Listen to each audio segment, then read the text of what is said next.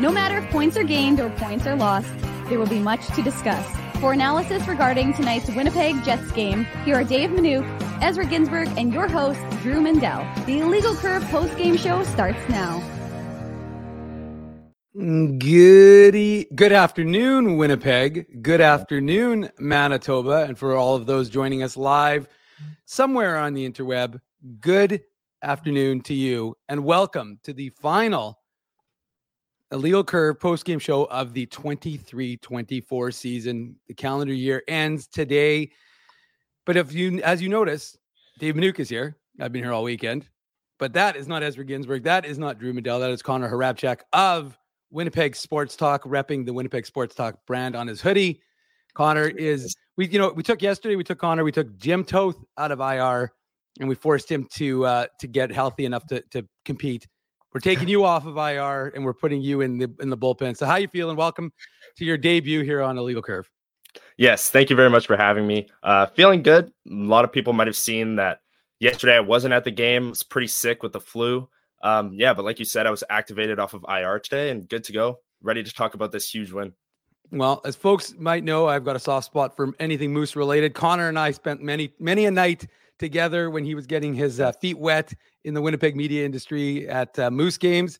Now he's gone big time. We see him at uh, Jets games. We will not see him in 20 minutes, as as you know, folks know. I'm going to be late for uh, the final Moose game of the season. They're taking on the Texas Stars in 20 minutes time at Canada Life. There will be fireworks.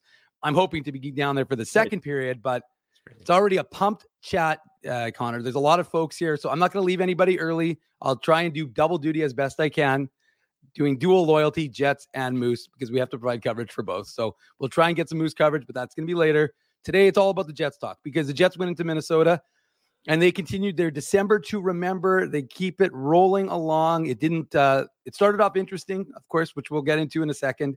And then uh, the Jets were able to pick up a win courtesy of the Minnesota man, Dominic Toninato, and the play of Laurent Brossoit.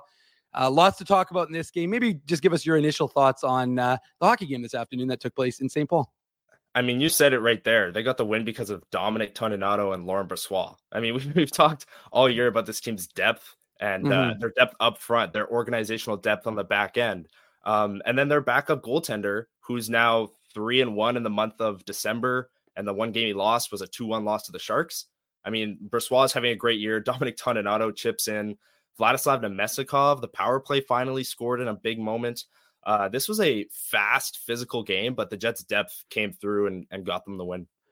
Yeah, it's it's funny though because I had written just previously I'd said the Jets man, and then I wrote advantage in quotes, and then Vlad Namestnikov clearly reading our tweets there, Connor on the bench. Clearly. Seconds later, doesn't even take a second, and you know that's one of the things they talked about, right? Shooting quicker and getting those shots off. And that's exactly what he did, catching Marc Andre Fleury. And it was a it was a rocket of a shot by Vladimir Namestnikov. And uh, that had to, you know, it's one of the things I noticed.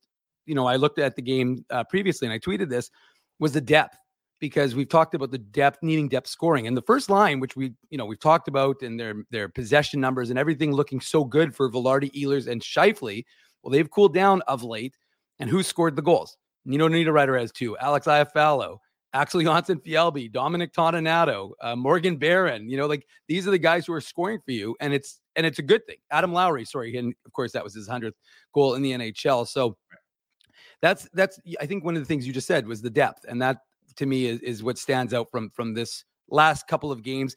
Two huge games. I mean, we talked about it yesterday on the Illegal Curve Hockey Show. I mean, the Jets came into this weekend eight points up on a hard charging Minnesota, a Minnesota team that hadn't lost very much under new new coach John Hynes. They'd come into Winnipeg on a four game win streak. Now they're on a two game losing streak. And it's all courtesy of the Winnipeg Jets, who outscore them seven to four in the two games. Uh, you know, so it's it's just another testament to the way this hockey team has been playing of late yeah, they ran into the wagon that is the Winnipeg Jets. I mean, they're 10 1 and 2 in the month of December. Like this team is just rolling through teams. Their losses have come against bad teams, which is weird. Like like I said, they lost to the Sharks at one time. They lost to the Blackhawks like just on Wednesday, and then here yeah. they come back with with these two wins. I mean, it's it's really weird to see the Jets kind of play up and down to their competition, but when they play up, they play really high up because they are they blew out Boston at home.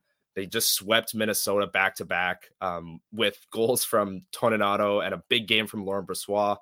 This team is rolling. Uh, the December is maybe one of their best months, like as a team ever since they returned to Winnipeg. 10 1 and 2. That's really impressive. Mm-hmm. And they're getting it from everyone. Like you said, the top line isn't even rolling right now. I think their possession numbers have stayed kind of the same, but the goals aren't going in. Yeah. Um, but the other lines are picking up the slack, so it doesn't even matter. Yeah, no, there, uh, there's no question about it, and and I think Jets fans have a lot of reason to be happy because I think that the team.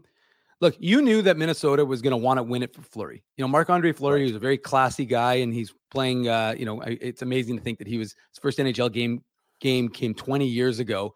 You know, in 2003, and and and so you know, he's playing in game 1000 and the players were were respectful and they went over and, and congratulated them. The fans in Winnipeg congratulated Marc Andre Fleury when he when it was announced on the scoreboard that he played in his 999th game unexpectedly uh, last night right. in uh, or last yesterday afternoon, I should say, in Winnipeg when he came in in relief in the third period. But obviously, we have to get a little bit of that game into today's game because before the game, it was announced that Nick Petan, the free Nick Petan movement was was uh, realized as he was recalled from Iowa, and Zane McIntyre, who I don't think think I saw our friend Brad Schlossman, who works for the Grand Forks Herald, wrote. I, think, I don't think he's played an NHL game since 2018-19. But he, mm. Zane McIntyre, came up uh, from Iowa to back up because Gustavsson wasn't available because he was injured in yesterday's game. He played two periods right. in Winnipeg. But the more important one was Kirill Kaprizov, who, of course, was knocked out of the game uh, by Brendan Dillon. Uh, you know, and I'm not even joking. Like we hadn't see, Drew and I were doing the post game show. I hadn't even seen the hit really, so I didn't really know what was going on, and I honestly thought he just got killed based on kind of what I was hearing. Then I saw it, and I was like, "Yeah, it's a cross check," but it didn't. It's kind of like a million cross checks we see in the NHL. How many how many times did that happen in this game? Like the game today was played so below the goal line, and there's players battling. They're doing those little cross checks, and it's like it, it was so nondescript. Yeah, I totally agree. I when I I didn't see it at first either. I watched mm-hmm. the replay and I was kind of like, oh, that that was it. That knocked him out. Um, clearly just caught him in a bad spot. But yeah, the whole yeah, yeah. Twitter reaction of it being dirty and oh, come on. Well, I, I, I jokingly tweeted that I think it's probably a good thing that the Jets and Wild do not play till February 20th because I think these fan bases need a break from each other because, and we'll get into yeah. it during the recap. When I saw what you know, the Cole Perfetti was, you know, I saw the play when Hartman hit him in the in the face off the face off and uh and then it was like folks, and I so I tweeted it, and folks took my tweet, and it was like an attack on every guy in the Minnesota media. And I was like, look, I'm just making an observation. That's what we do here. But it, you know, again, like I said, plays happen. There's a lot of dirtiness sometimes, but it's it's almost as if you know the uh, fan base has acted like they've never seen a hit before uh, and somehow it's it you know one team is particularly dirty and da da da da. da. So uh, I just thought that was the dirtiest team in the league. Yeah, like yeah, yeah. exactly. So it, it's probably a good thing that and and and the other thing I tweeted, which I think is is probably a fair assessment, uh, Connor, is that you know now that the game has ended, both sets of fan bases who you know because there were a lot of Jets fans obviously in um, the Xcel Energy Center, I think are going to head down to um, uh, U.S. Bank, and then it's U.S. Bank, right. I think, right? And yeah, go see the yeah. go see the Vikings play. What are they? Who are they playing again tonight? They're playing the Packers. Packers, game, right? So the only person, yeah. the only Jets fan who I know won't be celebrating for them is Sarah Lesky because she's a big Packers fan. But uh, well, she's not a Jets fan. She works for the Jets, and I know there. I had some pushback from some folks who said they weren't um, Vikings fans, but I suspect mm. there's um there are a lot of Manitobans who support the Vikings. So the the the wild Jets thing will will subside, and then they'll all go cheer for the Vikings. Right. Yes, it should be, it should be interesting. they do need a break from one another. I, I totally agree. And the, the Twitter mentions people are going crazy. Um, and then after last year, it was it was bound to bleed over into this year. I mean, last year was the right. pinnacle of that. I remember like the whole Rick Bowness thing that he did to Dean Evason, and yeah. then the Ehlers hit. Like those were two of my most engaged with tweets like I've ever posted. So that was bound to bleed over. There was going to be a play where people thought it was controversial and it was going to go nuts and people are going to call each, each team the dirtiest team in the NHL. But yeah, at the end of the day, there was a hockey game to play here and the Jets won and the dirtiness wasn't really there. I mean, we can, we can start with the fight um, right off the opening face off, but outside of that, there wasn't really a, a dirty hit or there wasn't another fight after that. So, um, yeah, it, it wasn't a, a, dirty game by either side by by my eyes. Yeah, I, I agree with you, and we'll get into it when we talk when we do when we kick off the recap itself. Mm-hmm. But yeah, there's no question about it. I think it kind of, you know, you saw what Adam Lowry, the captain, did, went to Pat Maroon off the opening draw and essentially said like, okay, like let's get the my my assessment was let's get this out of the way So we don't have to deal with this throughout the course of the hockey game. We can actually play a hockey game because it's an important game. You know, the Minnesota Wild want to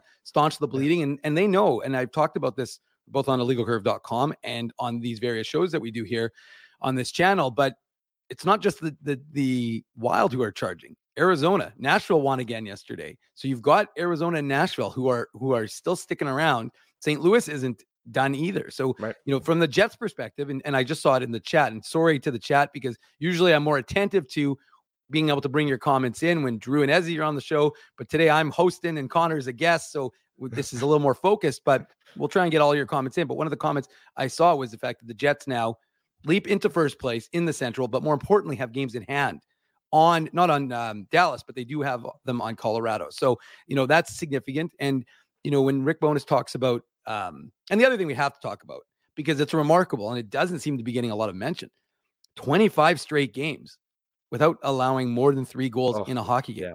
That's absurd. And that that speaks to what you mentioned earlier was that Laurent Brossoit and Connor Hellebuyck are playing phenomenal hockey right now. Yeah, Connor Hellebuyck, his stats in December are unbelievable. He's back as like a top three Vezina candidate, top two oh, yeah. maybe with Thatcher Demko in Vancouver. Um, he's he's back to the level we're used to him seeing. And it goes back to that extension, him and Mark Scheifele, dual extensions. That was so huge for the franchise, and it's paying dividends right now. And then Laurent Brossoit, I said it before the season that you don't give a backup 1.7 million, especially especially with backups across the league. You see, you're getting league minimum. Like Dave Rittich got 900k, who was the Jets backup last year, and then went to the AHL, and now he's he's up. But usually NHL teams are going and paying backups 900k so they can just you know have them fill in for a couple guys, give their starter a night off. But no, they gave Laurent Brossoit a, a 1.75 million dollar contract. They need him to win big games, and that's what he did today. He was fantastic.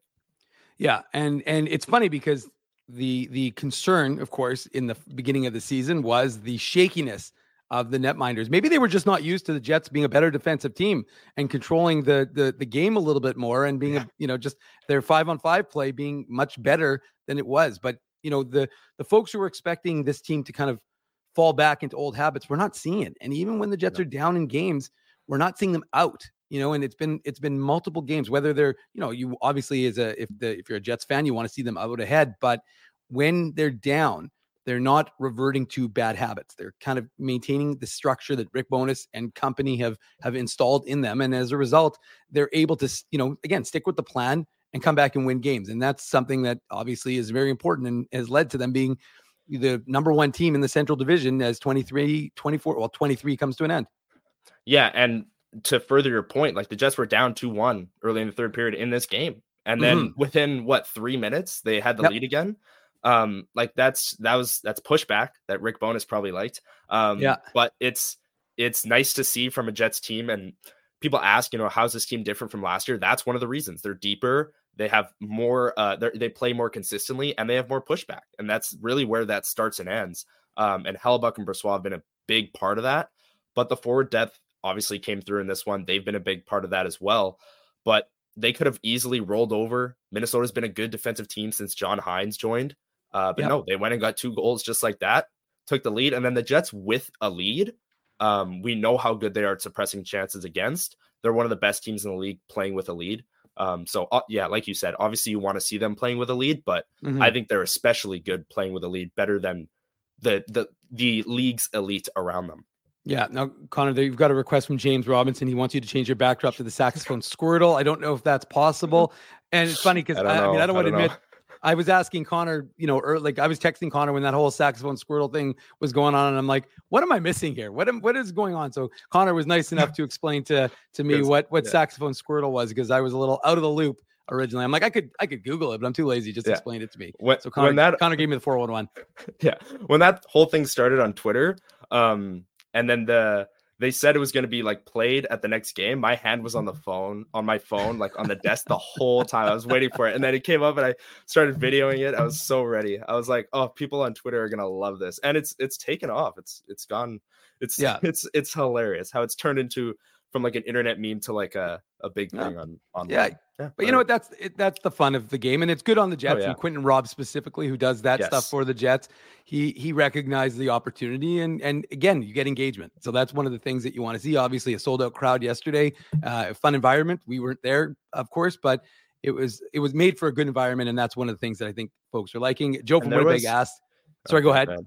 Okay. Um, there was a fan actually with Go Jets Go and a photo of a saxophone Squirtle at the Minnesota game. They showed it on the broadcast. So it's it's international. It's traveling. There you go. There we go. you're getting you're getting folks engaged. Just to answer Joe's question, no, mm-hmm. it was not the Drew Mandel drunk experience. I think last year the the the final game of 23 was well, I know it was Ezzy and I because Ezzy wore the glasses that said Happy New Year's, but I'm pretty sure it was that late game against the Oilers, if I recall correctly. I think right. they played yes. in Edmonton because the Moose played an afternoon game, finished that responsibility. And then I came home and I believe they played like an eight o'clock start against Edmonton. So um, it was not the Drew Mandel solo experience. That's only happened one time, and we've shut it down, ever happening again. This is, of course, is the Illegal Curve post game show. You're listening to Dave Minuk. I'm in the hosting chair today. I'm joined by Connor Hrabchak, Winnipeg Sports Talk, my uh, my frequent partner in crime uh, in the press box, sitting beside me. So uh, he's joined me today to sit beside me to talk about today's Jets 3 2 uh, win. We do this after every single Jets game. So make sure you hit the like button. Make sure you're subscribing to the Illegal Curve Hockey Show or our YouTube channel specifically. And then we'll uh, you can join us after every single Jets game. And it seems like, as Connor just detailed, in December at least, it was oftentimes you were joining us after a win more than a loss. Hmm. So the Jets added to their wins today in Minnesota. They pick up a 3 2 victory. We will, of course, get into that in the with the Betway game recap. We do that each and every time the Jets and uh which whoever whichever opponent they're playing, Carter Connor. I just call you Connor. Whoa, whoa. I sorry, I was doing two. See, this is the problem. Doing too many things, reading names. We're about to do hats. it. Let's get into it. The Betway game recap. The Betway game recap. And before we even talk about a goal, we've got to talk about the Adam Lowry dropping the gloves with Pat Maroon because look, some people think it's stupid, some people think it's unnecessary. I mean, again, I'm of the opinion, like, I, and I understand it. This is my thought, and then I'll get your thoughts on it. And we can, of mm-hmm. course, have the chat jump into the, as they like to do, jump in and let us know their thoughts as to what uh, they thought about this situation. But to me, it's it the idea is you just settle it and it's just it's two guys who yeah they weren't involved in the play specifically and you know we're talking about Kirill Kaprizov getting hurt and Brendan Dillon uh you know Brendan with Brendan Dillon and of course you'd say that Middleton and Dillon fighting would have ended it but clearly with Kaprizov not playing in today's game there's still that bad blood. So Lowry speaks to Maroon they drop the gloves 2 seconds into the game and they deal with it. And the idea is at least my perspective is, and we talked about this a little bit, is just there's a hockey game to be played, and it's an important two points, and we don't need stupid stuff that's going to happen. Potentially, you're trying to offset that. Now, we'll talk about it again. There was some stupid stuff that happened because Minnesota has some players that tend to play a little bit on the edge, if you will, and so that kind of thing still transpired, but it could have been a lot worse potentially if that didn't didn't take place. So, what, what are your thoughts on uh, Lowry dropping the gloves with Maroon because, and just quickly, sorry, one last thing. Mm. If you notice, I'm not going to say it was a half-hearted fight because they definitely like dropped him and threw him, but like even at the end when Lowry got back up and they kind of got ready to chuck, Maroon kind of just backed off it, you know, with a with a kind of said didn't even need to be pulled away, just kind of was like, okay, I'm done. Yeah. And they it was that made it clear that they were just doing it just to settle it, just to get this over with. Like we know uh, this is going to be a, a hard fought game. We know there's going to be fights. Let's just fight and get it over with. Uh, and yeah, I I agree with what you said. A lot of people said they didn't like it. Uh, two players uninvolved in the play, mm-hmm. but like I said earlier, um, there's the, there's the Ryan Hartman play on Cole Perfetti, which we'll get into in a second. But mm-hmm. I didn't think this game was overly dirty. Like there wasn't any dirty hits from behind per se. There weren't any fights. There weren't any majors handed out. Um, and you could argue that that fight kind of prevented anything dirty happening. Like it was just kind of okay, we know emotions are high. We're just going to fight, get it over with, and then we're going to play hockey because it's a huge two points that Minnesota needs to win. Um, and they need to win their upcoming game so they can't have a player getting suspended uh, like a Ryan Hartman last year. Um, but it's, I, I think it worked for the purpose that they set out to do, which was settle whatever animosity there was from the Kaprizov thing. And mm-hmm. let's not forget that Dillon answered for the Kaprizov thing in the game on right. Saturday. So yeah. The, yeah, they're uninvolved in the play, but Dillon already answered for it. Um, this is Lowry saying, I'm the captain. I'm going up against Pat Maroon. We're just going to fight. We're going to settle this. We're going to get it over with. And then we can just play hockey. Um, and they kept it relatively clean. I mean, the Hartman play definitely wasn't clean. Um, but it's, uh, it, there was no, I was expecting, you know, you, you see these two, two teams play, you're always expecting like some big hits from behind or a, a major penalty handed out or a, a, like multiple fights throughout the game but there wasn't that. So i think it it worked for the purpose they set out to do and um and i i didn't hate it. Okay well and and the other thing i was sorry a little bit of pregame stuff mm. what is going on? Why is there no pregame show? Am i missing something here? Because like i tweeted it out before and i'm thinking to myself like as much as i love our boy jesse pollock doing some sort of best something of the year I, I just cannot get over the fact that the Jets, there's not a Jets pregame show. Like I remember, I remember thinking to myself, like I was in Anaheim for a game and I was, or I, was, I think it was a game and, and the Ducks had a pregame show. And I thought to myself, why do the Jets not have a pregame show? Like, how am I missing yeah. something before every single game that there's not a pregame show? And I jokingly said, do, folks want to see an illegal curve pregame show brought to you with mm. by Kron or Hrabchak? Because of course we couldn't all do it. Be we'd be murdered.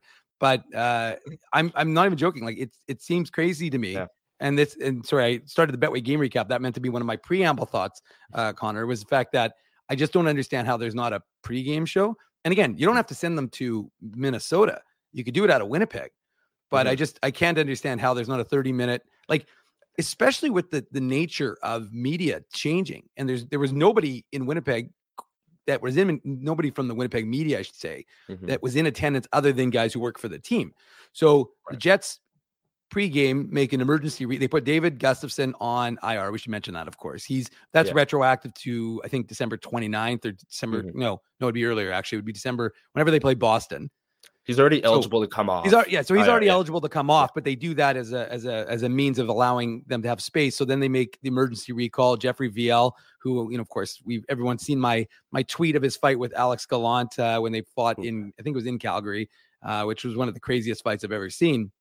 So they recall Jeffrey Viel, and there's an opportunity for him. You don't know, and then of course that I will say everyone goes nuts. Yeah, I was going to say Connor, we should probably mention that because it did rile things up. It didn't help that the Minnesota guys who the Minnesota media were, were tweeting saying, "Oh, the the, the Jets have oh. called up their resident goon from uh, from from the AHL." So that's inflamed things obviously significantly, and then yeah. and then you know, but the problem is, and the reason I'm bringing that up is because well, one, it's pertinent, but two we don't know what's happening. So line rushes are mm-hmm. taking place and nobody's there. Like, you know, the, and I understand like from a, from a uh, economic perspective to send guys on the road for a one and off isn't necessarily, you know, has that necessary value versus them going on a three, four game road trip.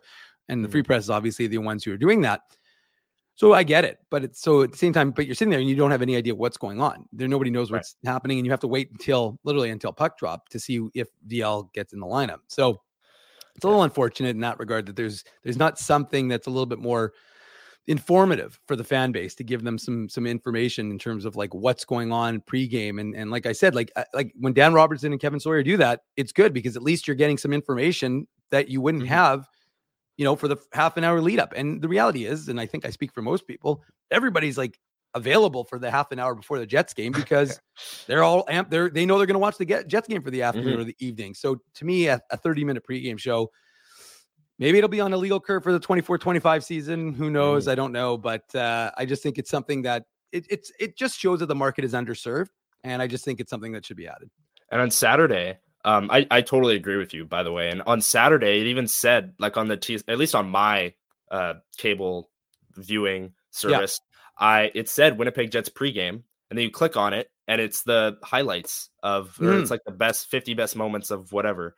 Um, so I got all amped up for a pregame, get some, get some, and then John Lu. That was the morning Kyle Connor skated. Uh, right. And John Lu tweeted out like, "We'll have more information on our TSN show." So I was right. like, "Oh, Jets pregame. I want to tune in because I want to see what John Lewis to say about Kyle Connor." Mm-hmm. Uh, and then there just wasn't anything there. And then they said it on the broadcast, like middle of the first period, they gave an update on Kyle Connor. But um, yeah, I totally agree with you. The the market is absolutely underserved, and they're in dire need of a, a pregame show for sure. Well, Minkus, which sounds a lot like Minuk with an S, is uh, in a, yeah. a, big heck yeah to an IC pregame show. So Connor, we might have to be recruiting you uh, to to lead that effort, and we'll see. Might we'll, talk we'll, to Huss. Well, Dark Dark Moon is saying I can only handle so much, and I don't disagree with that statement. But maybe what we can do is we can get uh, we can bring Connor in if, if folks like Connor. I mean, we're gonna have to. This is your trial trial right now, so folks are yeah. you know I want folks in the chat to give Connor a big thumbs up. We'll find out after. Maybe we should do a poll, Connor. The Connor poll. Oh no! It, but don't do a no. poll. That could go bad. oh, Joe. Joe's asking if I want updates from the Moose game. Well, oh, I guess man, the game's already on. Connor, see, wow. we've already had so much fun. We're 25 minutes into it. We haven't even gotten started, and I'm already missing the Moose game. Look at that. One fight.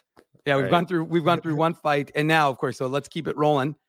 Yeah. Face off, first face off for the Perfetti line, and he takes that high stick from Ryan Hartman. And and again, things happen in the game. Things get missed. It's definitely, you know, I I had people saying trying to say it was an intended stick lift. I'm tend based on it being Ryan Hartman to think that it was probably a little bit intentional. Uh, but you know, it was a rough first period, a good first period. And I, and I liked that you know Rick Bowness used Cole Perfetti because I thought he had, he was really good. He relieved. It wasn't in the first period, but there was one shift where the Scheifele Ehlers line was was made two big mistakes, which could have ended up in the back of the net. I think it was one all at that point. And Perfetti came on as a replacement for Vilardi, and he relieved the he got the puck, relieved the pressure. So I actually thought he had a really strong game today. Um, but you know that first period was rough for him because he takes the Hartman shot in the face, and then he takes, of course, he prevents a goal by slot by getting back on that right. three on one and sliding into the net. But he looked like he was in a little pain there as well.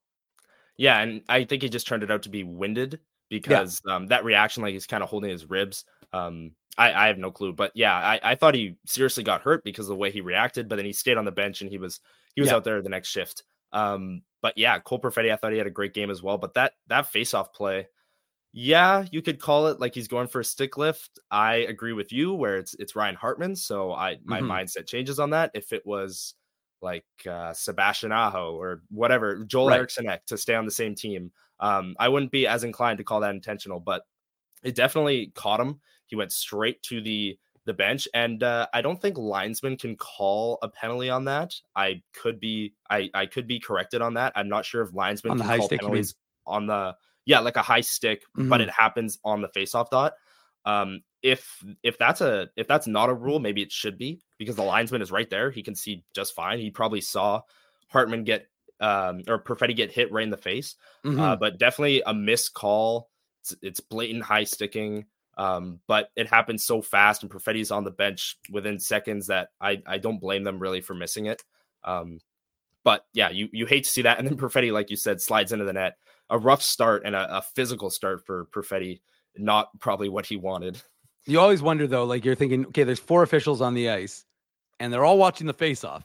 Yeah. So you've got to think that that someone saw something. But yeah, I mean, again, like I said, it's it's one of those plays, and it happens a lot in games, and and it doesn't get called, and and you live with it. You deal with that reality, and so the Jets de- dealt with that reality, and and it looked like they were going to be, you know, they didn't take advantage of the uh, power play, the you know, I thought it. What was your impressions of their power play? They had the they there weren't a ton of penalty calls in the in the game itself. Uh, good friend Zach Bogosian, who was once a member of the illegal curve Movember team, believe it or not, wow. back in 2011 12. It was Zach Bogosian, Jim Slater, and I can't remember who the third guy was. Who was it? Oh, maybe Mark Stewart. I think it was Mark Stewart. Mm. Somehow, somehow there was some sort of cross promotion between illegal curve and the Jets. And we had a bunch of Jets who were on our Movember team. I don't don't exactly understand how that that came to be, but uh, it was it was not it was not a pretty sight with my Movember. But anyways, mm. regardless of that, Zach Bogosian, former Jet, who was of course passed in games by Brendan Dillon yesterday, as I mentioned on the show. Right. Um, he takes the penalty and the Jets power play gets some work. They didn't score, but did you see anything on that power play that you know led you to think it was things were improving in in that area because of course I think they were what was they three for thirty coming into the game. Yeah, it was. It, I I think I I did see some things, especially yesterday. Um, mm-hmm. there was a, like they went 0 for four, and you can't really excuse that. But yeah. Vilardi misses a wide open backdoor tap in, and they they generated a lot. I thought, and Rick Bowness agreed with that statement in the post game. He said, "I thought the power plays were good. We just didn't finish our chances." And generating something and not having it be a momentum killer is a win at this point for the Winnipeg Jets uh, and their power play. So the first unit today, I thought really struggled with entering and like holding the zone, um, which has been a common theme. Um, yesterday they had Adam Lowry come in to take faceoffs because they've been losing a lot of faceoffs on the draw. I thought they were better on faceoffs today. But I still think that second unit is playing better than the top unit right now, especially with the man advantage. And mm-hmm. I don't know. I just the top unit is generating and they're shooting the puck a lot, and that's clearly an emphasis, and that's a good thing because they're generating something's happening and they're they're not losing momentum because of it, but there's still something missing. I don't know if it's movement. I don't know. I, I don't really know what it is. I don't get paid to know what it is. Um, but uh, but yeah, the second unit is clearly outplaying the top unit, and uh, but I, I like the shot first mentality. Just throw every mm-hmm. puck on net. Something's bound to happen. Yeah, and I just you know, it's one of the things we talk about. We Murat Ates of the Athletic wrote a really good article about about the Jets' power play and, and the things that he was seeing that could be improved.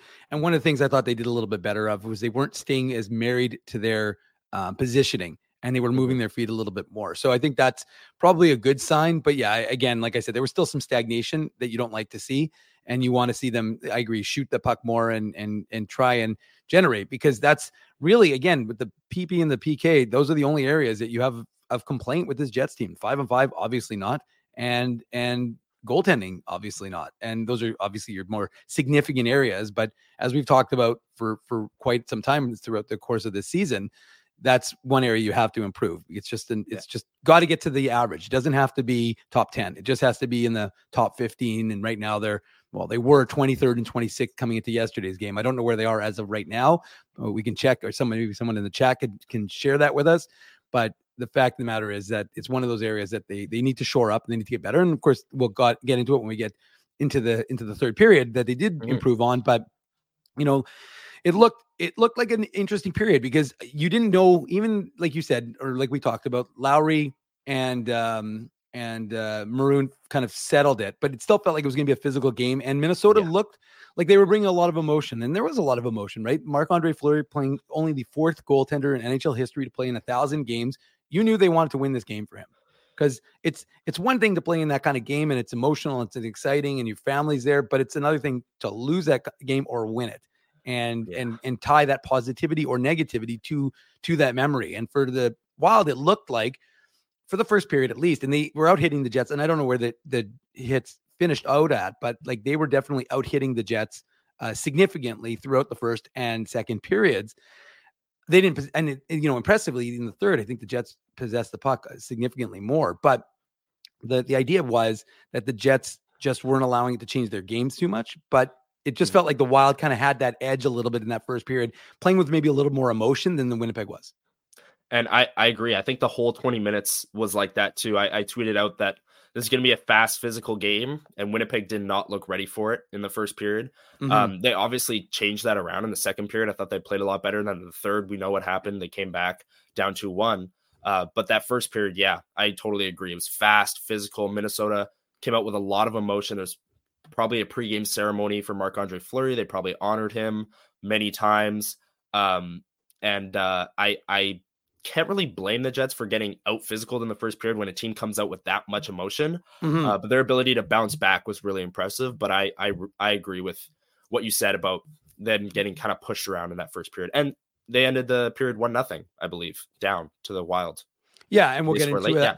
For right. sure, and and and John Elliott, thank John Elliott, thank you very much. You, he oh, points out that the, the, Wild had 16 hits in that first period alone, and so you know, one hand you would say, well, that means they didn't have the puck if they were hit, trying to hit lay the body, but right. at the same time, you know that that's what they were trying to do. They were trying to set a tone. They were trying, and and a good, it was a good atmosphere. You know, you got Jets fans in oh, the yeah. building, and we talked about it. Jets fans, a lot of them were going to be seeing the Vikings game later, so you knew that it was going to have a. It always increases the atmosphere because it creates. Yeah. You could hear the dueling chants a little bit so so that to me was was something. And but but again, the Wild look like they get on the board first. They score. And who is it who scores? Ryan Hartman. So I thought to myself, that's the old literal insult to injury. You know, he insult he he he injures and then he insults. And so you're thinking, and it was a it was a it was a good shot, but I mean it was from fairly far away. So you're kind of thinking Laurent Brossoit probably should have had that goal. Um, but Matty Prefontaine, the video goal, uh, video video goal, video guy for the Winnipeg Jets. He's quick to make a call down to, for them to oh, challenge. Sure enough, they challenge and very quickly. That might have been one of the quick. It's funny because I, yeah. recently there was a, one of the longest reviews of all time.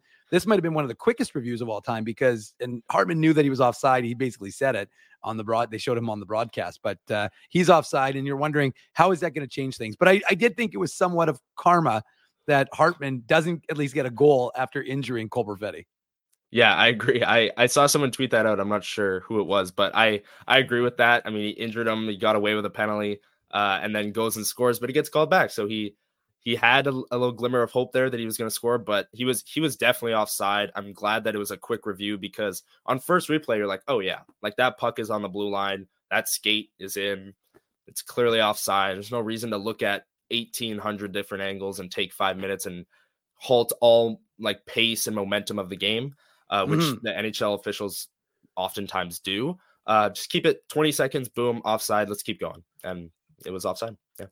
And then the Wild, they didn't stop though. Shortly thereafter, they right. kept it going. They win the faceoff, and faceoffs were not in the Jets' favor today. They were not particularly good. I think the Wild ended up winning 62% of the faceoffs overall in today's game. And folks can talk about the importance of it, but you know, in this instance, on the first goal, it was definitely important. The Wild win it.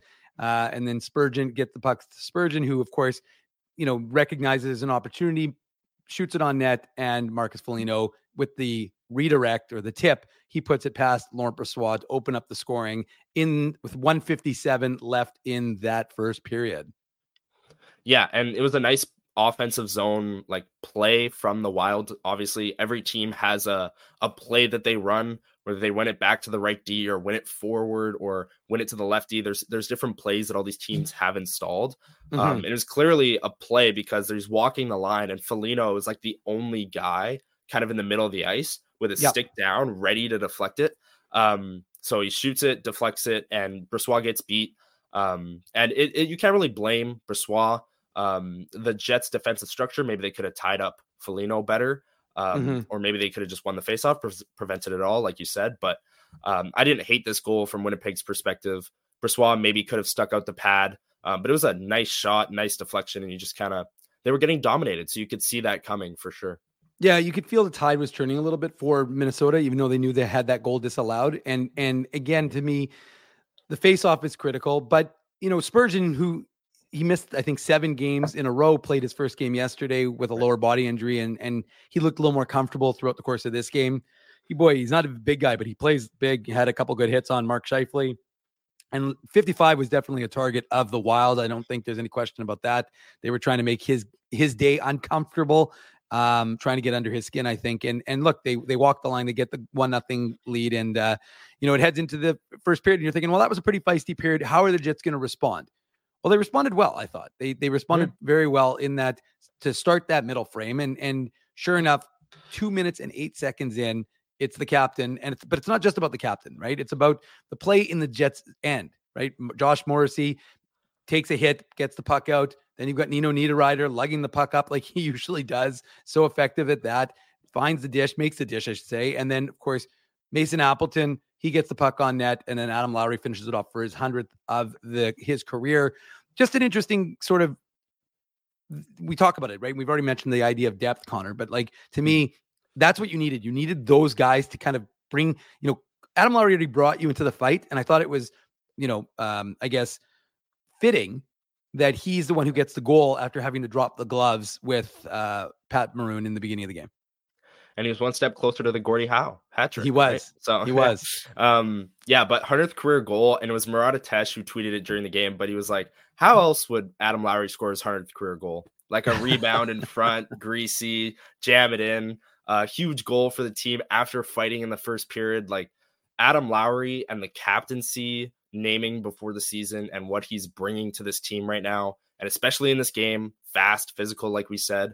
Um, his importance can't go unnoticed. And it was it was a huge goal in the moment because, like you like we both said, Jets got dominated in the first period. So to be able to bounce back and get that first goal in the second and get have an even slate and uh, play from there was huge. 100th career goal. Props to him. And uh, here's to 100 more. He's already well, 30, but we'll see.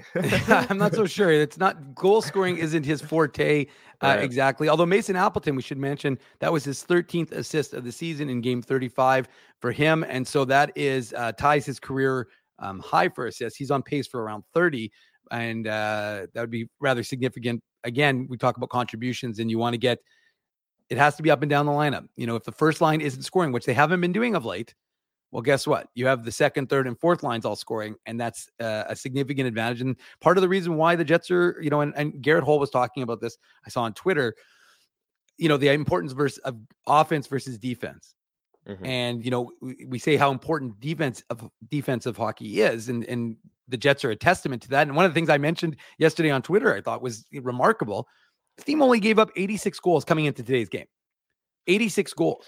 The next closest team to them in the Central was Arizona at 99. After that, every single team, Colorado, Dallas, St. Louis, Nashville, Minnesota, has given up anywhere from like 106. I'm not going to mention Chicago because I think they've given up like 129 or something like that. But but they've given up 20 more goals than the Winnipeg Jets. Same number of games. Now they're they're scoring a little bit more, not significantly more than the Winnipeg Jets. Yeah. So that's again, that's a testament to the def- importance of defense.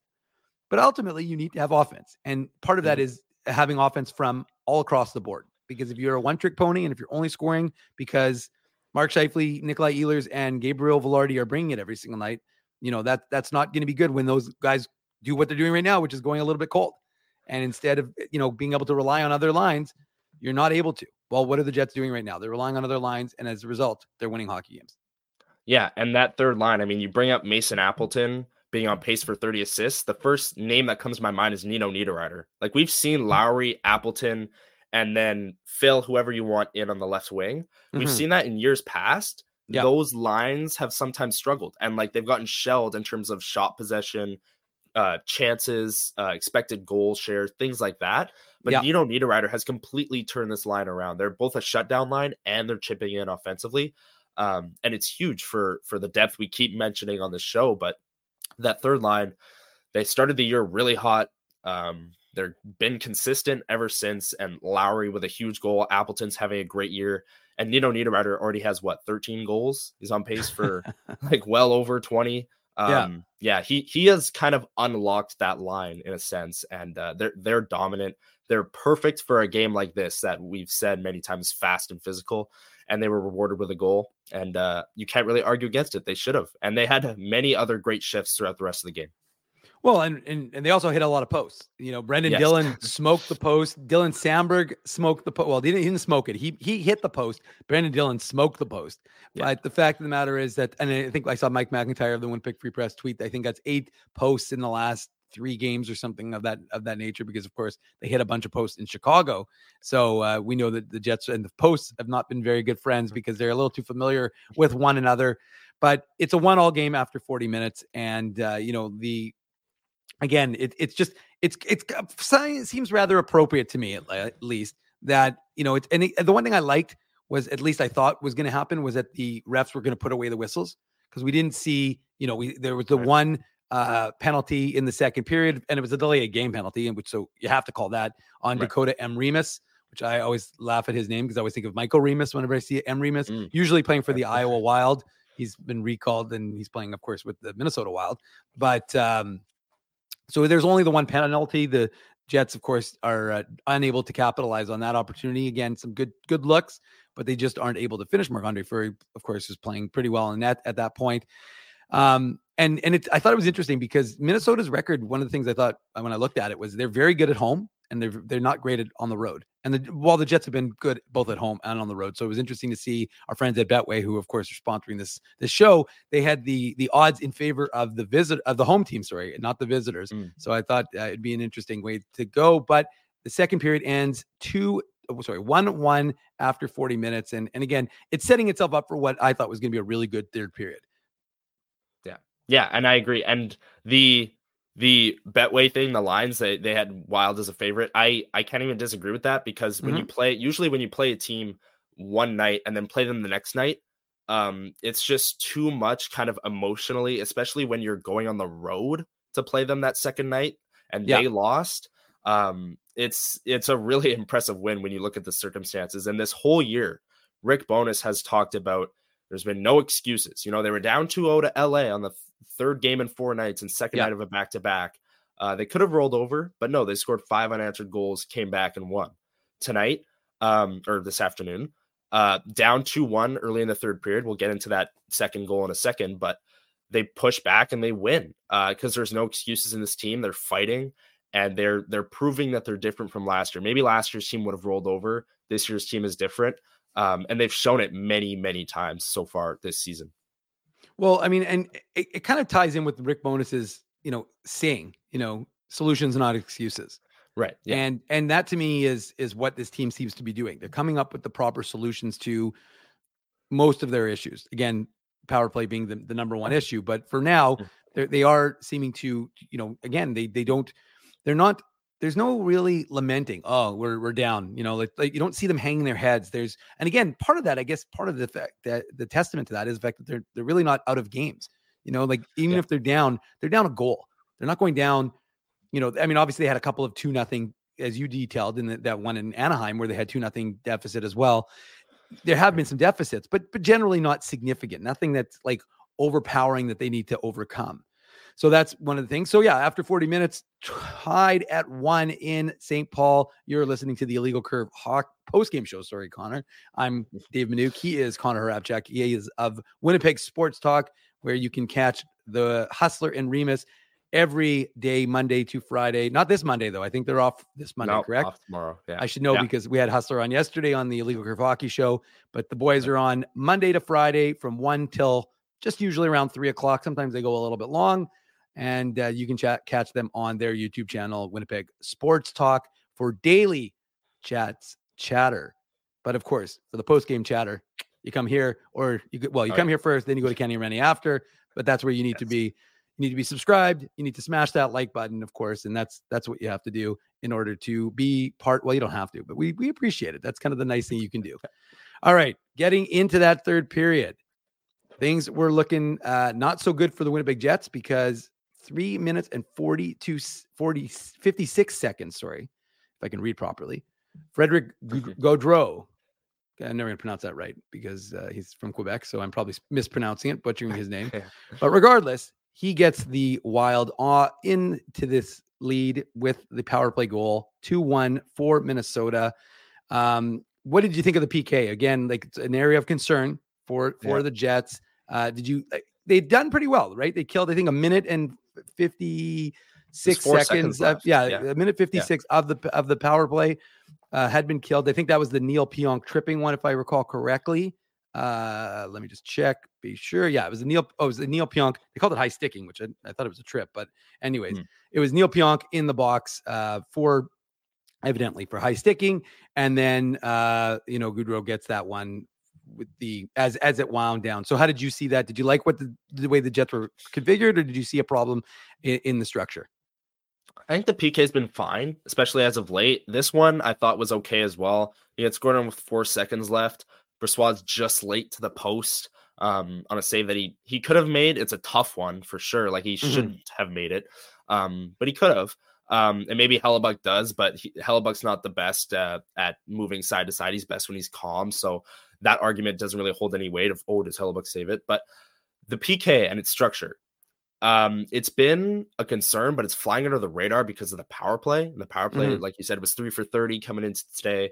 Um, they're losing games because of the power play and they're 0 for 4. But Rick Bowness after games, is talking about how their special teams is costing them games because the Jets will go 0 for 4 in the power play, and the other team will go 2 for 3 on their power plays. And that's where the difference is. Um, but today, I didn't, I wasn't overly impressed with the penalty kill, but I wasn't overly pessimistic about what happened. Um. But I, I don't know how you saw it. What were your thoughts? Because the PK I thought was hey, fine. I'm the host of the show. Don't the... ask me my thoughts, Connor. but then they give up the goal with four seconds left, and it, it goes down as a, a, an 0 for 1 on the penalty kill, right? So obviously you need results, um, and maybe you get that save from, from Brossoit, and we're having we're talking differently about how the penalty kill played today, but I thought yeah. they were fine.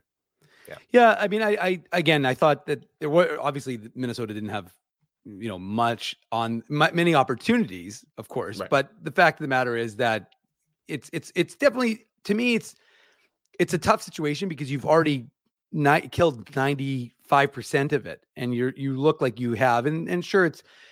I mean, you if you want to nitpick, you can, right? Like you can nitpick on, I guess, like like slightly on how how it's played, but they're they really have their guys tied up. You know, it's a lost battle behind the net, and then the one thing you'll give Minnesota credit for, quick. They don't, they yeah. don't, they don't, they don't sit on it too long, right? So they win the pack battle behind the Jets net, and then they get the puck over and he blasts that one home. So, uh, you know, again, it's it just to me it was also more importantly to follow the reaction of the yes. Jets and to see what they were going to do uh, with Minnesota. And I actually thought that they, mm-hmm. you know, and although worth noting, Nick Petan, the secondary assist. So Nick Petan was free mm. from Iowa, and uh, suddenly you've got the uh, the free Petanman movement is is is happening, but he's he's doing he's it for the Minnesota Wild. So yeah. he gets a secondary assist there, and the Minnesota Wild have a two one lead. It's uh, going wild at Xcel Energy. Folks are excited. Folks are amped up, but the Jets they're not planning on going anywhere because they mm-hmm. shortly thereafter also get and I, I, again I didn't love all these penalties. Like I I just thought that the game was a good game. I didn't think that I didn't think these were particularly good penalty calls like the the tripping against like they were they were fine like the, these ones were okay like whatever but it's just like I you'd rather like I thought in the first period the refs were going to start calling too much these ones these like the Vilardi trip was a is a is a call the the Pionk I don't know why they called it high stick because it looked like a trip to me um those two were were legit I'm just saying like I, in the first period I was like I was like oh god here we go again you know it's yeah. gonna be another game where the refs are calling these unnecessary penalties just let the game play uh, but these ones were legit, and the Jets go to the power play. And who is it? But it's not the second line gets the the start, which the second power play unit, sorry, I should say, not the second line. Um, and it's Vlad Namestnikov. And importantly, what did the Jets do? They it's it's interesting because you you could argue that it was kind of a you know not necessarily a face off win because it was kind of like in the no man's land, but the Jets do some good work to retrieve the puck.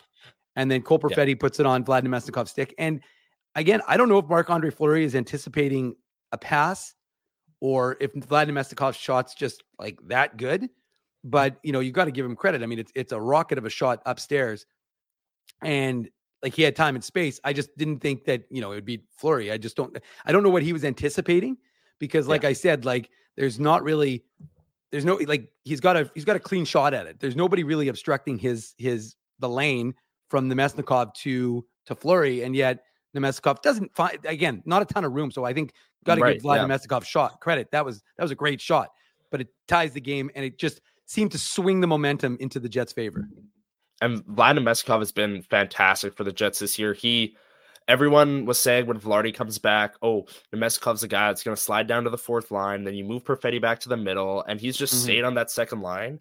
He's been consistent. He keeps scoring and now he's a part of the better power play unit. Like I didn't think I'd be saying this um, in the year 2023. It's not 24 yet, but um, Namestnikov, yeah, what a shot! Um, that second unit, I think going forward might start and be like the first unit. Like they Bowness might still call them the second unit, maybe, but he might throw them out first um more often than not. He already has been doing that since mm-hmm. Niederreiter scored two against Boston. Right. Um, he started throwing them out a bit more, but I think from here on out, I mean, the first unit, we said it, they're fine, they're generating chances, but the second unit, they score a big goal at a big moment like that. You can't really deny it. And uh, yeah, Namestnikov has been great. Well, and I got to give Vlad Namestnikov the the Seagram shot of the game. because there's no question about it. That was the no. shot of the game. The, absolutely, our friends at Seagram's, we we appreciate their support. Of course, Drew, Ezzy, and I love the the Fireball. We're always talking about Fireball, but they've got a lot of other uh, wonderful um, drinks that you can purchase at the local liquor commission. So, uh, legalcurve.com, we have all their ads. You can see them on there. And if you see anything you like, you click the ads, go to the LC, and you buy their product. Our thanks to the friend, our friends at Fireball. No, Seagram's just kidding. Anyways, so we've got a uh, 2 2 hockey game. Jets get a power play goal. So there's much rejoicing in Jets land. And you're thinking, well, how are they going to follow that up? And again, I thought that they built a lot of momentum from not just obviously the goal, but I thought that their play throughout had been had been much better. And we I think they said it on the broadcast. I think the Jets had been out shooting Minnesota uh, in the third period. It was it finished at 13-8, but I think it was like like nine to two at a certain point. Like that, you could just feel that the Jets were building a lot of momentum.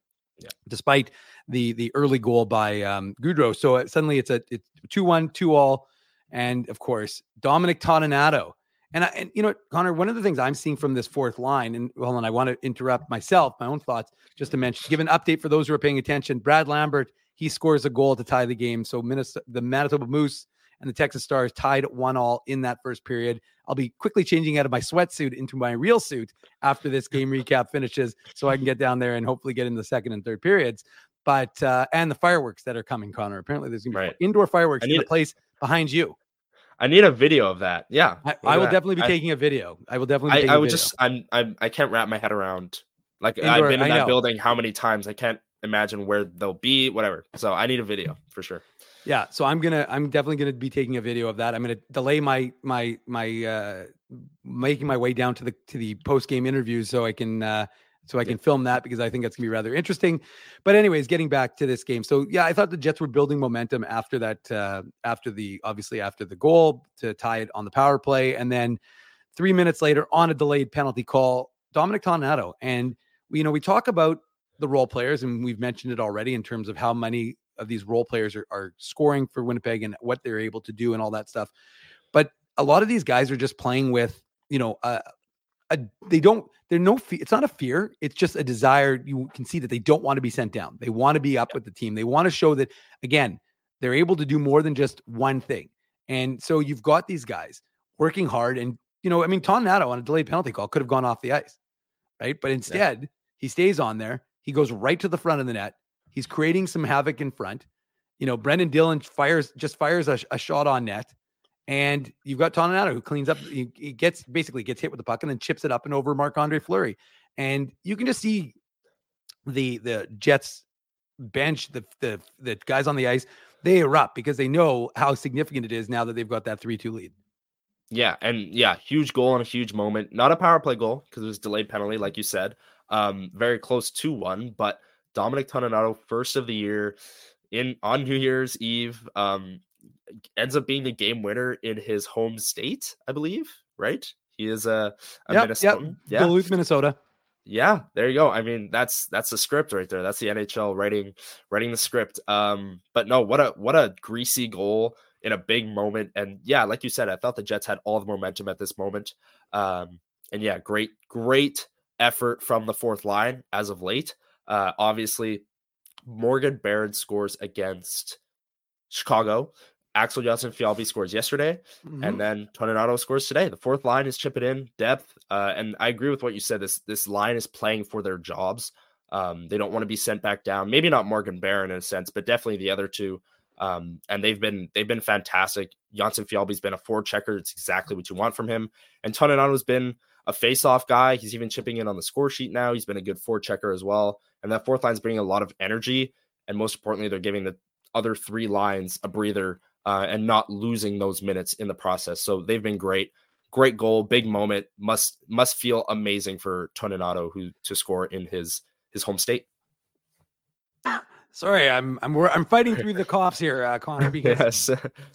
as you know, you're not the only one who's on the IR. I am as well, but yes, Tico Napoli wants to know if they get a 20% off coupon at Minute Dental with a with a I, I, illegal curve coupon. I haven't worked that out with those guys. If they want to they want to jump in on that, maybe we'll talk about that. But again, I think I think you illustrate a really important point. I think that the years past, this fourth line didn't necessarily get scored against, but they didn't contribute. You know, right. we talked about it yesterday on the show, both on the on the Saturday show and on the post game show. I'm jealous you have a drink. I forgot one, even though you and I talked about this before the, the before I before I hit uh, go on this on this broadcast. Yeah. But um, no, I, I, think that the, the the you know the Sacramento Lions and Kevin Stanley who contributed a little bit. You, you had guys who, who tre- kind of treaded water. They they weren't necessarily hurting you defensively, but they weren't providing offense. And now you've got a fourth line, and Dave Gustafsson already has two goals this year. You've got guys who are scoring a little bit more, and that's yeah. and that's again, it just speaks to the depth, and that's the importance of it. So, you know, the Jets now 3 2, and uh, it's setting itself up for a really, you know, heck of a good ending. And, and it was, and it was fun right down to the end. But in the end, it's the Jets who win that hockey game. Uh, they sweep the Minnesota Wild. They are 22, 9, and 4 on the season. They're 10, 1, and 2 in December. 25 games in a row, giving up three or fewer, fewer goals. And, and Connor, they're 10, 3, and 1 against the Central Division. So the wow. Wild, by the way, as in, uh, who came into yesterday's game, I think they were three and two, which they uh, obviously, if you can do math, it's only five games, and now they're they're three and four. But like, it's very interesting that they've played so few games against the Central Division. Um, so we'll see how they they fare against the the Colorados and the and the Dallases and and the other teams that are all challenging. But kind of a big blow to Minnesota and and a huge yeah. sweep for Winnipeg to to end the 2023 you know calendar year with a pair of wins to to cap off an unbelievable December and end in first place in the Central. Yeah, and last before I comment on that, I want to talk about the the end of the game there with about 8 seconds to go. The mm-hmm. Wild uh, attempt to take three shots from the point. Uh, and I think Toninato blocks the first one. Yeah. And then like Dillon and then Pionk. I think like this three it was blocked, blocked, blocked, and then the, the buzzer sounded. It was Rick Bowness must have loved that. I I I, I it was fun to watch. I mean, these players are putting their bodies on the line. They know how much that game meant. Uh, keeping that puck out of the net with like under five seconds to go is great showing of effort. But yeah, this team is rolling. Um, I said it at the start of the program. The Wild ran into the wagon that is the Winnipeg Jets. Um, like you said, 10 1 and 2 in December. A lot of those wins, like they beat Colorado twice, they beat Boston, they beat LA, they beat Minnesota twice on a back to back. Um, like a lot of impressive wins. And uh, they're beating playoff teams, and that's all you can really ask for them going into the new year. Uh, maybe they make a trade deadline acquisition, maybe they don't, but as of right now, they're rolling. They are rolling, and we are going to roll into the commercials. That ends the Betway game recap. We thank our friends at Betway for that. We're going to head to commercial break. When we come back, we'll offer up some final 2023 thoughts. And then uh, Dave M is going to head to the Moose game. Connor is going to enjoy some time off before whatever. Maybe he'll let us know what he's doing for, for New Year's. But for now, we'll head into the commercial break. This is the Illegal Curve post game show. Make sure you're subscribing and make sure you smash that like button for Dave M. Thanks very much. We'll be right back.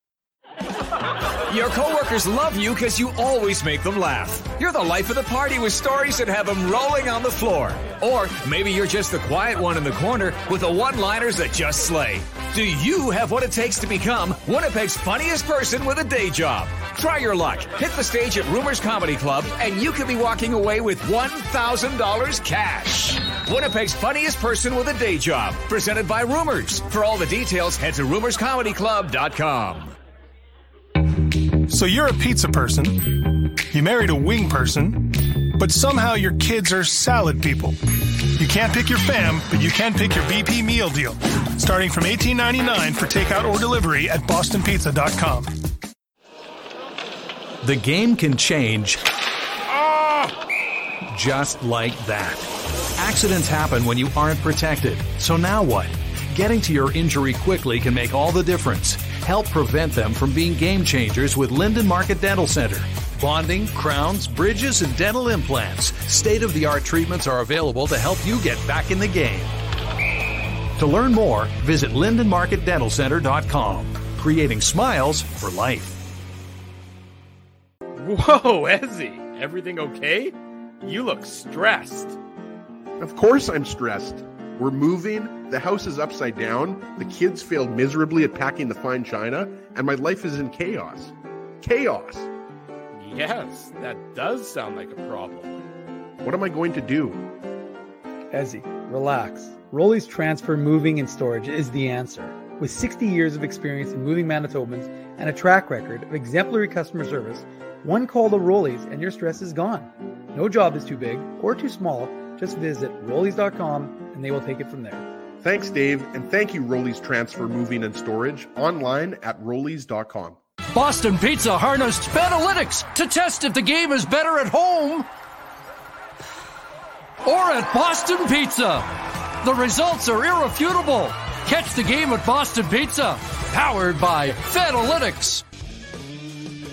For three generations and over 80 years, Tough Duck has been making apparel that works and plays as hard as the people who wear it.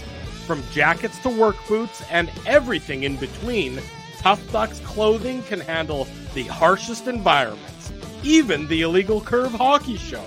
Work to live, Live to play. Visit toughduck.com.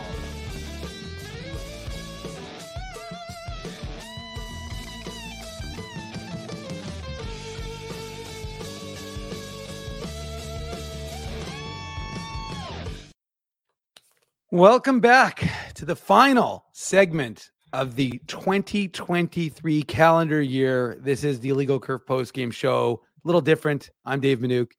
He's Connor Hrabchak of Winnipeg Sports Talk. He's he's on IR or coming off IR. I'm a little bit on IR, but coming off IR. Yeah. Nice Brad Lambert goal to talk about for the Manitoba Moose on the power play. A little one time action. Uh, Jets fans are familiar seeing Finnish guys with the on the power play score for on the one timer. So I'm not suggesting that he should be a solution this year for the Jets, but uh, that could Maybe. be something for the future. A little a little future casting for for them. But look, we uh, it's been a good it's been a good 2023. Of course, Connor, uh, the Jets ended in in in good fashion with the the with the sweep of the Minnesota Wild. Any final thoughts from the game itself, or just some overall thoughts uh, from the Jets this season and uh, your coverage of the Jets this season?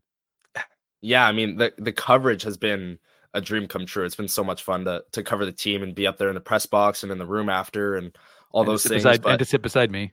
And to sit beside you. It's been it's been a dream, Dave. It's been a, it's been a dream. Um no, but it's the the 2023. It's hard to not start that conversation with Kevin Cheveldayoff. Mm-hmm. I mean, he trades for Nino Niederreiter, extends him. Trades for Vladislav Namestnikov, extends him. Dual signings of Mark Scheifele and Connor Hellebuyck, uh, eight and a half million per for seven years. And then he trades Pierre Luc Dubois, a top line at the time center, uh, for Gabe Vilardi, Alex Iafallo, Kupari, and a second round pick, which was has turned out great for Winnipeg. It's contributed to the depth that we've talked about tirelessly on this show. Mm-hmm. Um, it's it's been kind of the year of Chevy, and it's it's hard not to it's hard to argue against that because he's made so many good moves. Um, a lot of people, including myself, thought they were going to have to blow it up uh, with mm-hmm. Hellebuyck and Scheifele, you know, expiring contracts. Um, and I was thinking back to myself the other day, like, imagine if they hadn't signed those dual contracts. Where would we be right now? If the Jets were playing exactly the way, like everything else was the same, except those players were still both on expiring contracts, would we be talking about how they're going to have to trade them despite being number one in their division? Yeah. Um, all that went out the window. Niederreiter even talked about it when he signed. He said, Connor Hellebuyck and Mark Scheifele signing convinced me that this team wants to win, convinced me to come back. Um, it's been the year of Chevy, um, and it's been fantastic for the Jets so far. They're number one in their division heading into the new year. What can you say? And Joe from Winnipeg reminds you and reminds yes. all of us. Let's not forget I the buyout of Blake that. Wheeler. That was huge for many. this team. Yeah, you're right. There, yeah. No, you're absolutely right, Connor. And and you've been a welcome addition. I have to tell you, you're a real young, good young professional guy who's uh, Thank you. A welcome addition in my mind to the to the Winnipeg media market. So I'm happy to have you, and I know the guys at Winnipeg Sports Talk are, are, happy to have you. And I think, uh, you know, hopefully you'll be joining us for in the future on more illegal curve, whether post game show, hockey shows, or whatever it is to uh, let's do it. Yeah, to discuss the Jets and discuss the Moose. If you haven't forgotten your roots, it's always important to remember oh, your yeah. roots, Connor. You never want to forget your roots, and so uh, that's that's that'll I'll hold that to you. I'll hold you against that against you if you don't remember that. Of course, okay. some of us are going to be trading this for a suit. Well, I mean, I don't know what I'm going to be wearing. I'm I'm in sweatpants right now. It might be a little difficult to uh to convince me to freeze my... in at the in the third period with sweats on. Like I don't yeah, know. Like well, we'll we'll see about that. We'll see about that. But look, it's it's been a really good year, and I'm gonna before I before we go though, I've got to before I give my little long soliloquy. Of course, we've got some other stuff. I've got to give the tough duck hardest hitting comment. The tough duck hardest hitting comment.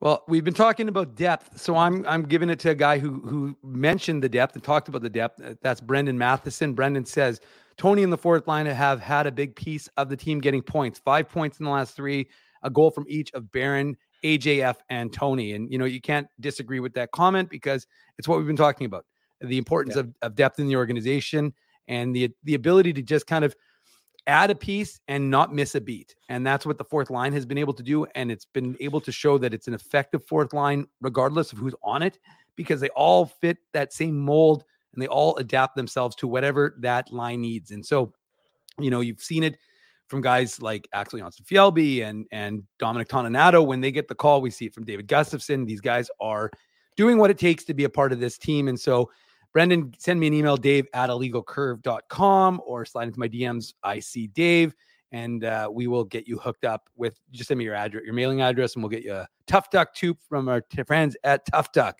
Uh, to you know, because again, it hasn't been a particularly cold 2023, and we're not upset about that. We don't want to jinx ourselves for 2024 but you will eventually need that tough duck toque to uh, when things start to get a little a little chillier here in Manitoba. So congrats to Brendan. Yeah, and his comment was spot on. I mean, that fourth line's been fantastic, and uh, the Jets have good options coming back soon. Like Gustafsson, like we said, already eligible to come off of IR. Rick Bowness said he was hopeful to play Saturday, so it's not a long term thing with Gustafsson. Yep. Rasmus Kupari, uh, he's coming mm-hmm. back soon. I don't know if he's shed his non-contact jersey no, yet or if, yet. no, but he's skating with the non-contact jersey. Rick, Rick Bowness um, did say that he's is hopeful that he'll come back and play in um, on the on the so not for the Tampa game, which is on Tuesday, but for the um, that road trip when they go to mm-hmm. Anaheim, uh, where they play Anaheim, San Jose. San Jose, and Arizona. Okay. Yeah. So yeah, they have options coming back, right? And what do you do? Uh, as of right now, you keep those guys in the lineup. They've earned it. They're earning their jobs. They're earning their pay on that fourth line. But if one of them starts to slip, you've got good options to come right back in.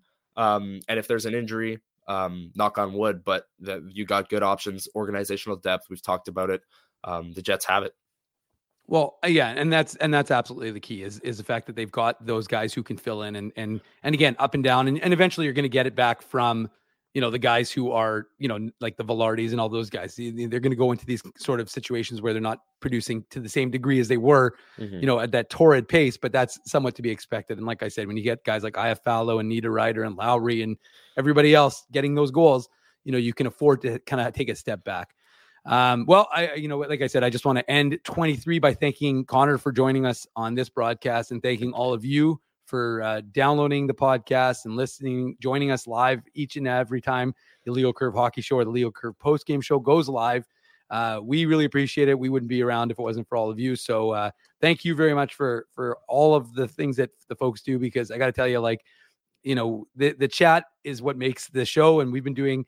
You know, we're coming in February. It'll be the 15th year of the Illegal Curve Hockey Show. The illegalcurve.com has been around for 17 years, but it's because of all of you and it's because you guys come to the website every single day and it's multiple times a day i should mention and you know come and download our shows and listen all the time. So uh, if it wasn't for all the the people who listen and contribute uh, we wouldn't be around and of course our sponsors and frosty winnipeg has already got it up connor so i'm going to give a, a thank you to our sponsors because of course without them we wouldn't have a show necessarily in addition to all of you. So a big thank you to all the sponsors of illegal curve who make the post game show the saturday show and the website a possibility. They are rumors restaurant and comedy club Rob Babenek. I, I don't think I'm going to pronounce that properly, but you know, we'll see. Linden Market Dental Center. See, that's when Drew's better because Drew knows that kind of stuff. Linden Market Dental Center, Zappia Group Realty, uh, Betway, Tough Duck, Boston Pizza, Seagram's, Rolly's Transfer, and Farmery Beer. Farmery Beer, of course, home of IC Beer. Connor, we can get you some of that. You're yes. old enough to drink it, so we can get you some of that. Support these fine businesses because of their continued support of illegal curve hockey. Whew. Well, I mean, it may be the end of 2023, but this is just the end of the 35th illegal curve post game show, Connor, which means, and I'm not going to do the math because I'm too lazy right now, but there are still 57. Is that 57? No, or 47. 47, 47, yeah. 47. Sorry, I did some quick math there. 47 uh, illegal curve post game shows plus playoffs because I think the Jets are fair to say a lock for that. So there will be a lot of that. Just make sure you are joining us after each and every game here on the illegal curve hockey show, the illegal curve post game show, or you know maybe it's a moose special. And speaking of the moose, I got to end this show because I've got to get to uh, Canada Life Center, the place right behind Connor, and make sure that. Uh, I'm covering the Moose for the, at least the, maybe this mid part of the second. I thought I was going to be there for the second. We went a little long. We were having a lot of fun. I want to wish everyone a happy and healthy uh, 2024. Hope you have a good night tonight. Everyone be safe and and smart out there. And uh, thank you very much for joining us here on the Illegal Curve post game show. I'm Dave Minuk. He's Connor Hrabchak of the Winnipeg Sports Talk.